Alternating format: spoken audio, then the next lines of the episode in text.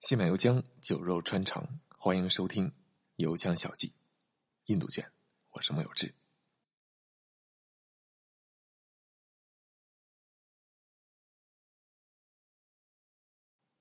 昨天和朋友去电影院看了最新上映的电影《我不是药神》。那看完这部电影，我有一些感触啊，因为就在前一段的大旅行期间，我也到了印度。在印度的旅行时间是我整个行程里面就单个国家而言是最长的。那我在印度旅行期间遇到过很多中国过去的小伙伴他们在游玩的同时都会做一份副职啊，做一份兼职，就是代购。那么很多人他是代购一些比较普通的印度药物，嗯，会买一些比如说睫毛增长液。啊，印度有一种睫毛增长液，呃，听说效果非常明显。还有一种印度眼霜，喜马拉雅眼霜，喜马拉雅的系列产品是非常好用的。那个喜马拉雅跟这个喜马拉雅这个平台不是一个东西啊，那个叫喜马拉雅，但是翻译过来就是喜马拉雅。喜马拉雅的一些美容美发用品比较好用。除此之外，就是代购抗癌药的，不过做这部分的人并不太多，嗯。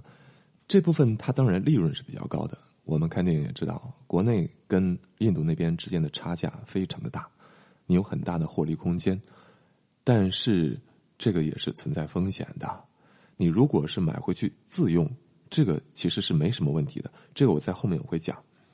但是你如果是代购回去，你再卖的话，从法律上来说，其实你这就是销售假药行为。那这部电影它是采自一个。真实案例的原型啊，呃，电影里面他叫程勇，那真实的那个人叫陆勇。陆勇案当时是呃得到了舆论非常广泛的一个关注。那陆勇他当时被起诉的罪名叫妨害信用卡管理罪和呃销售假药罪，但最后我们现在很多人不知道的是，检察院那边撤诉了，这跟电影里是不一样的。呃，这个我在后面我也会详解，这个涉及到一些法律条文的问题。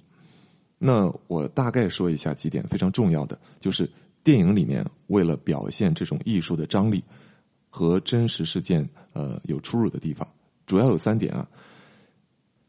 第一，电影里面程勇的确是在销售这个药品，但是在真实事件里面，陆勇他并没有销售这个药品，他并没有做代购。我们很多人都说陆勇是印度仿制药代购第一人，这个说法安在他身上其实是不对的。他自始至终就没有销售这个药物，他其实只只是提供了一个付款账户的便利，方便大家把款项呃汇到印度厂商那边来获取药品而已。所以他自始至终并不存在销售药品这个环节，这也是为什么检察院后来能够撤诉的一个重要原因。那像这个电影里面，程勇，他就是在销售假药，尤其是刚开始他还加价来卖，他的主观目的就是为了牟利，所以最后给他判定这个罪行是一点也不冤枉的。另一方面，当然了，呃，这个罪名叫销售假药罪，而不是销售假药牟利罪。因此，你只要销售，不管你是否牟利了，呃，都是可以成立这个罪名的。这个我们之后再详细展开来讲。第二点，在电影里，主人公程勇是通过走私把这些药物走私到国内来的。你看他去找那个船只啊，但是在陆勇案里面，真实的世界里面，他们并没有走私。他们在汇款给印度药商之后，这些药品是通过正常的邮寄途径呃寄回到国内的。这个过程是正常的，没有走私的过程。这是为什么在？呃，现实世界中，陆勇案中并没有走私罪这个罪名啊。那你看，在电影里面有走私罪这个罪名。第三点，算是对前面的一个总结。在电影中，程勇最后被抓了起来，啊，还判了五年。嗯，在真实世界里，陆勇案中，陆勇是被无罪释放的。那这个案子其实并没有涉及到审判这个环节，因为最后检方撤诉了。那关于这个，我们后面详细再说。这是一个很大的话题。其实，像《我不是药神》这种电影，它本身能够获得这样好的口碑，一定程度上是借助了题材的优势。如果你去翻啊，你去翻看各类电影电视剧的话，你能够发现，无论国内外，如果你本身是跟医疗有关系的，涉及到人的生命这个话题，本身你就具有一定的一定的先天优势。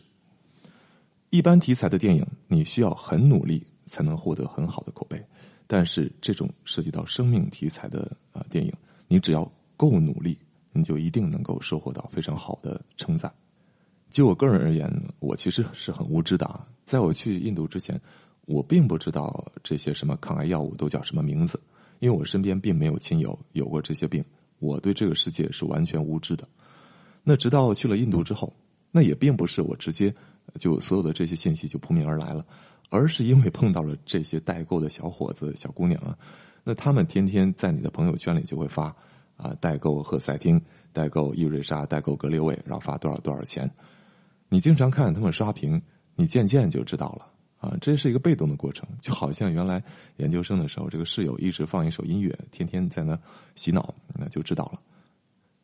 是到了印度之后，我才知道啊，原来有一种药叫赫赛汀，用来治疗乳腺癌的。还有一种药叫伊瑞莎，是治疗肺癌的；还有一种药是治疗血癌的，叫格列卫。啊，那血癌就是白血病了。直到这个时候，我才知道啊，原来有这些药是用来治疗癌症的。同时，也是在这个时候，我才知道，原来印度的仿制药比国内便宜这么多，而且跟国内的正规的那种药，它的疗效是完全一样的。那么。一个疑问自然而然的就会浮现在我的脑际。那为什么中国的这个药就那么贵？为什么没有人在中国制造仿制药呢？等等等等，一系列问题就随之而来。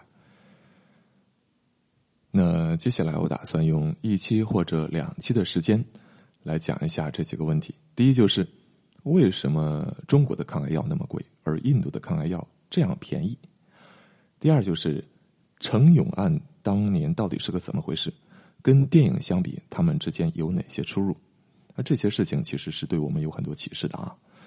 第三就是，那我现在是否能够通过印度去买抗癌药？这个到底合不合法？如果合法的话，应该怎样做？啊，就讲这样一些问题。那么我们从头开始。第一，就是这个抗癌药，它为什么在中国这么贵？首先，这个抗癌药是不光在中国这么贵，这个抗癌药它本身就很贵。我们先说一下这个药为什么本身就很贵啊？在电影里，这个格列卫是四万一盒，呃，电影里它叫格列宁，这是刻意改的名字啊。而且电影里面还把那个相关的公司改成叫呃诺瓦，是吧？其实这个都是影射同一家公司，因为在真实世界里，这个抗癌药叫格列卫。而生产它的那个公司是瑞士的个呃跨国公司，叫呃诺华。你看，他只是把诺华改成诺瓦，也挺像，也挺相近的。电影里面是四万一盒，然后说在印度买是五百块钱一盒啊，有差这么多。我们很多人就会觉得这个是不是太夸张了？这个之间可是五十倍啊！那其实它一点都不夸张啊。陆勇当时买的是什么价钱？我给大家展示一下。陆勇是二零零二年的时候被检查出患有这种慢粒白血病的，当时医生就推荐他服用这种诺华公司生产的格列卫抗癌药。呃，那他当时买这个药呢，售价是两万三千五。你想一下啊，那个是二零零二年两万三千五，什么概念？那个时候物价跟现在物价可差的很多，而这一盒药基本上就只能吃一个月。一年你算算，接近三十万了吧，很可怕啊。那很快的，他在二零零四年的时候，他偶然间就接触到了这种印度仿制的格列卫抗癌药，药效基本上是一样的。呃，他当时接触到的还不是后来接触到的那个团购价，而是零售价，一盒折合人民币只需要四千块钱。你看，这就已经相差很多了。四千和两万三千五是多少？还好，这个倍数还不太大啊，好像才五六倍的样子。那后来呢？他在病友群里开始分享这个消息，于是乎很多人让他帮忙一起购买，这人数就一点点就上千了。那后来他就可以开始去团购了。他期间甚至还自自己专门跟这个志愿者啊，呃，去印度这家厂商去访问，来确定一下是不是真的有这么一家公司，这个药物是不是真药。那到一四年的时候，因为他们有大量的这种团购购买量。这个价格降到了人家的那种出厂价，二百块钱一盒，二百块钱，你算一下啊，两万三千五，二百，一百倍，比电影里面还要夸张，一百倍。不过同时啊，在二零一四年的时候，其实呃，诺华公司的这个格列卫，它的专利在中国已经失效了啊，也就是它已经过期了，这个也涉及到一系列问题。它同时在国内也有降价，还推出了什么什么什么三加九活动，这个我们之后再讲。首先，先说一下为什么这个白血病人要吃这个格列卫啊？刚才讲了，格列卫是瑞士的诺华公司出产的一款呃抗癌药品，它是一种靶向药。那什么是靶向药呢？药品有两种，一种是普通的药，那普通的药它就是吃进去之后，它是无差别攻击。那这也是为什么有很多药它都有副作用，同时因为它分散开来，它对于病变部分它的攻击并不集中。很多药其实它有大部分就分散在了无用的区域。那靶向药，所谓靶向，靶就是靶子，它可以直接命中靶位。它在呃进入体内之后呢，它会以极高的浓度瞄准病变的部位来施展它的威力。这样的话，同时也可以抑制它的副作用。这就是靶向药，那它治疗效果也会好很多。那这个格列卫有多厉害呢？自从这个药生产出来之后，慢粒白血病十年生存率从原来低于百分之五十，现在已经到高于百分之九十。它效果的确是很好，但是它很昂贵啊。同时还有一个非常重要的问题就是，它基本上不能停。我们一般有什么病的话，那你吃完这个药，很快病好了就不用再吃了。但是这个抗癌药它不一样，你要一直吃啊。这部电影主人公的原型陆勇，你看，二零零二年他查出有白血病，那他直到现在，今年已经二十二零一八年了，他仍在吃这种药。如果是以原来国内那个非常高昂的价格啊，这个药来算的话，你算算，他十六年来他得吃下去多少钱？对于很多人来讲，我们提到白血病，可能很多人。根本都不知道有格列卫这种抗癌药物啊！我们能想到的都是什么化疗啊、骨髓移植啊，都是这样一些东西。但我们可能不知道的是，在现在呢，格列卫它的治疗效果其实是要好于去做骨髓移植的。现在骨髓移植一般都只用于用格列卫药物治疗都已经无效阶段的这些病人，而且。呃，这个骨髓移植它的失败率是特别高的，能够高达百分之二十，而且呃找到配对的也很难，再加上啊费用也非常高昂，所以现在是很少有人做这种骨髓移植的。那是不是格列卫这个药物一旦吃上了就不能停，就得一直吃下去呢？基本上就是这样。你看陆勇不就是吗？但根据医生的说法啊，一般来说，如果你这个格列卫药。就咱们指这个一代药啊，待会儿我们再讲，还有什么二代药、三代药的说法。这一代药你吃了之后，如果有很好的疗效，那你一直吃、坚持，呃，吃了三年，然后你再好好的维持一下，再维持两年，这样达到五年之后呢，你可以尝试停药。但是停药的人里面，很多人都会复发，复发之后一定要及时再把这个药物再补回来，能够彻底停药的是很少的。那么基本介绍就这样，就不再多说了。咱们来看一看它为什么价格这么贵啊？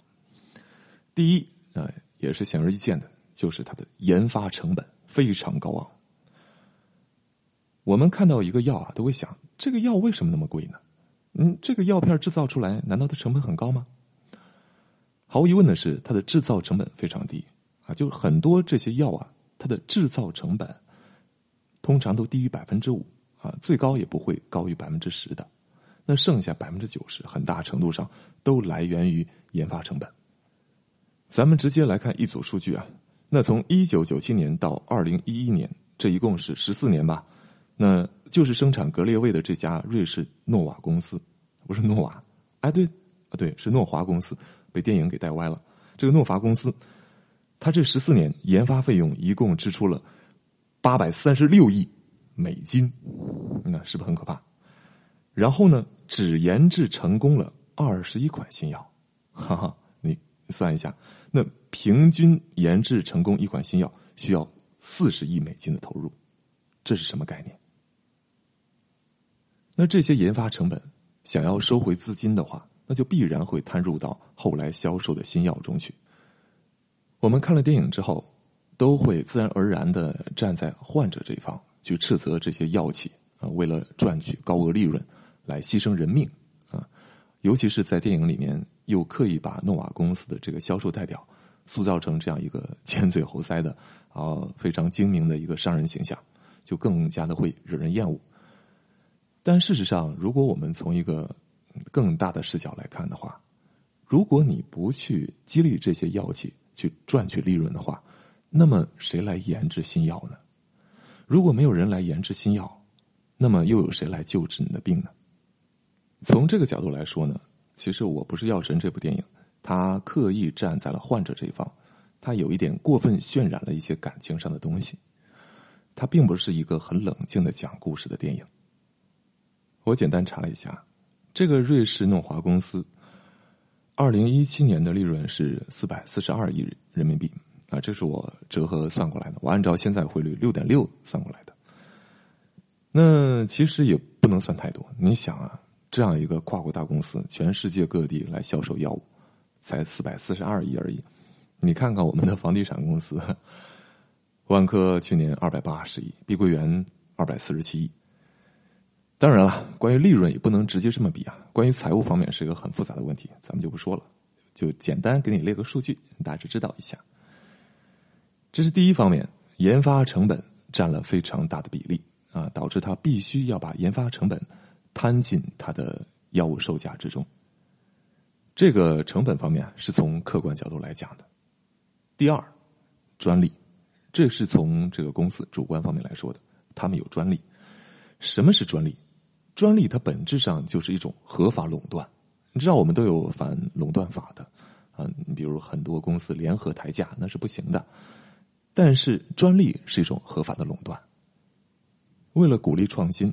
从更长远的视角上来促进你经济社会的发展，那由政府来授予你这个公司这项专利，在一定时间之内啊合法啊合法的垄断某一项商品的生产、制造、销售。那么从世界范围内来看呢，这个专利啊一般都是十年到二十年之间不等。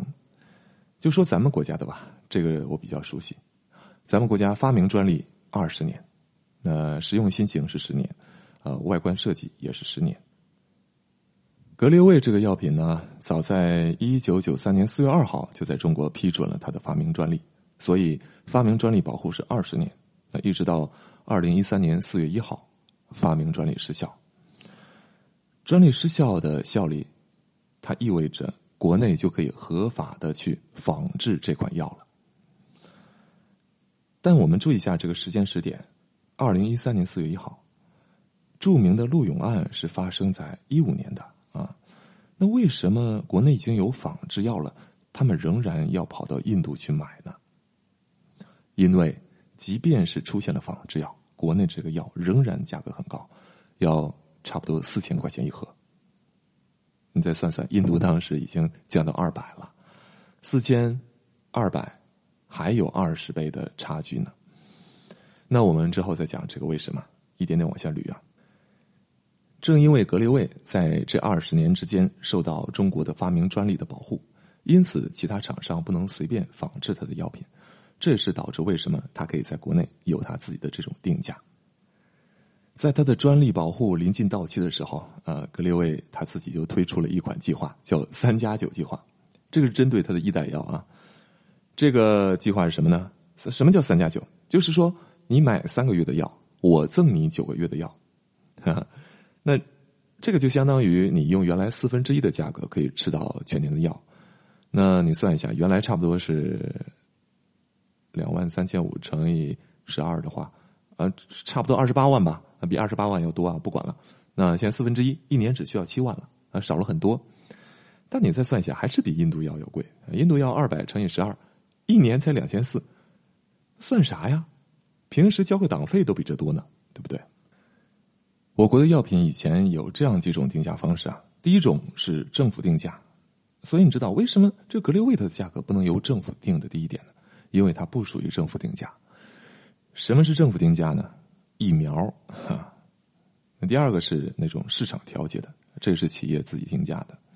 那还有政府指导价，这政府指导价是针对所有的企业生产的这同一类药品，政府统一给你定一个价格。那最后一种叫单独定价，这个单独定价指的就是像格列卫这种有专利的药品。后来这个国家进行药品价格改革了，嗯，已经取消了绝大部分的这个政府定价。这格列卫之所以它价格能够这么高，呃，当然跟它的。因为专利而衍生的这种单独定价权大有关系。格列卫在中国价格这么高的第三个原因是制度成本。